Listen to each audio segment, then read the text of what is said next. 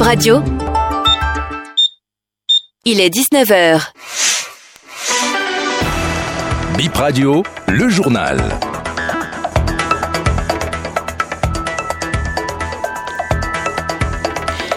Bienvenue à la grande édition du journal du soir. Voici le sommaire. Trois recours en étude demain à la Cour constitutionnelle. Il s'agit des recours sur un même sujet, la suspension du groupe de presse La Gazette du Golfe.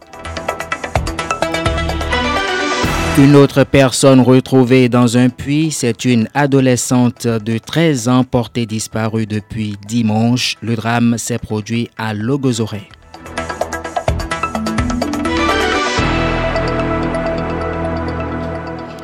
Bonsoir à toutes et à tous. On parle de cette info pour démarrer. Tenez, le ministre des Affaires étrangères algérien Ahmed Attaf entame à partir de ce 23 août 2023 une tournée en Afrique de l'Ouest. Elle englobe le Nigeria, le Bénin, le Ghana, trois pays membres de la Communauté économique des États de l'Afrique de l'Ouest CEDEAO.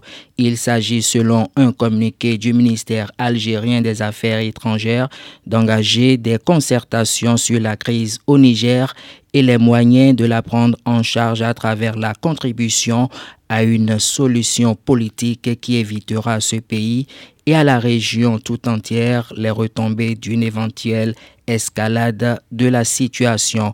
Alger s'est affirmé contre toute intervention militaire au Niger. Et puis aujourd'hui, 23 août, c'est la journée internationale du souvenir de la traite négrière. Les manifestations officielles ont lieu à Ouida sous le terme de la douleur à la grandeur. Le ministre de la Culture insiste sur le sens de ce thème. De la douleur à la grandeur. Il s'agit pour nous, dans la tragédie qu'a provoqué cette traite et les souffrances qui en ont résulté, de trouver l'énergie pour construire les utopies, celles euh, qui nous font grandir et nous aident à rendre effectives des ambitions exceptionnelles. Réaliser ce pari signifie réhabiliter la mémoire de l'esclave à travers euh, les sites où les événements ont pris souche et se sont développés. Le fort portugais, la place aux enchères, le mémorial de Zomboji, la route de l'esclave, et la porte du non-retour, dans la restauration, le redimensionnement sont en cours, en constituent des symboles forts. Également dans l'actualité, une fille de 13 ans retrouvée morte dans un puits à Logozoré dans la commune de Savalou. Son corps a été repêché par les sapeurs-pompiers ce mardi. La victime était apprentie couturière. L'adolescente était portée disparue depuis dimanche, confie le chef de l'arrondissement de Logozoré. On écoute Sylvain Demanto Bein. Une fille âgée de 13 ans qui a commencé l'apprentissage depuis six mois rester auprès des patronnes, qu'il n'y a rien comme différent entre eux. Mais le dimanche passé, elle est allée à la messe pour retrouver 13 heures. Elle a pris ses vêtements elle-même. Elle a fait les lessives vers 13 heures là. Mais quelques temps après, sa patronne a constaté qu'elle n'est plus dans la maison. Donc, vers 16 heures, elle s'est dépêchée pour aller voir ses parents pour demander si elle n'est pas venue. Les parents ont déclaré non. Comme c'est une jeune fille âgée de 13 ans, les gens pensaient que peut-être qu'elle allait voir son concubin, mais ce n'était pas le cas. Donc, ils ont attendu jusqu'au soir et elle n'est pas rentrée. Le lendemain, ils sont allés au commissariat faire la déclaration et on a annoncé dans le village. On a commencé par chercher un peu, un peu, mais en vain. C'est comme ça, le lundi à 7 heures, les enfants sont allés au plus quand on l'a vu sur Naribia. Ça veut dire que c'est depuis le dimanche qu'elle faisait la lessive qu'elle était tombée dedans. Et semble que les, les habitants, sa patronne, corps On évoque à présent cette info en titre. Retenez ceci à partir de demain. La Cour constitutionnelle étudie les recours contre la suspension du groupe de presse La Gazette du Golfe. Les auteurs des recours seront écoutés lors de l'audience de ce jeudi.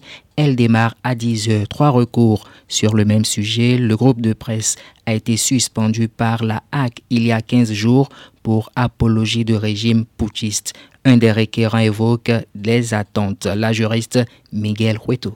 Notre espoir c'est de voir la haute juridiction donc euh, rétablir le groupe de presse, la Gazette du Golfe, dans ses droits et surtout de permettre à ce que nous, en tant que citoyens, nous puissions continuer d'avoir l'information.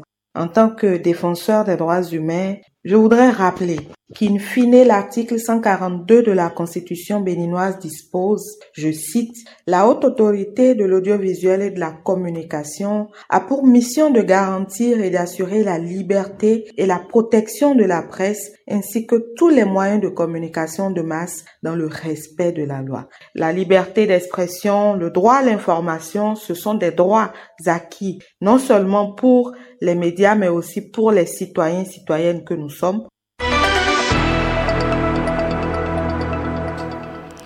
Et puis cette information qui vient juste de nous parvenir, c'est en télégramme. Le patron de Wagner, Prigogine, serait décédé ce mercredi, selon les informations de France 24. D'après l'Agence fédérale du transport aérien et l'autorité des transports russes, Prigogine, patron de Wagner, figurait sur la liste des passagers d'un avion privé qui s'est écrasé avec 10 personnes à bord. Ainsi prend fin cette édition de BIP Info 19h. Merci pour l'écoute. Prochain rendez-vous de l'actualité, c'est dans moins d'une heure.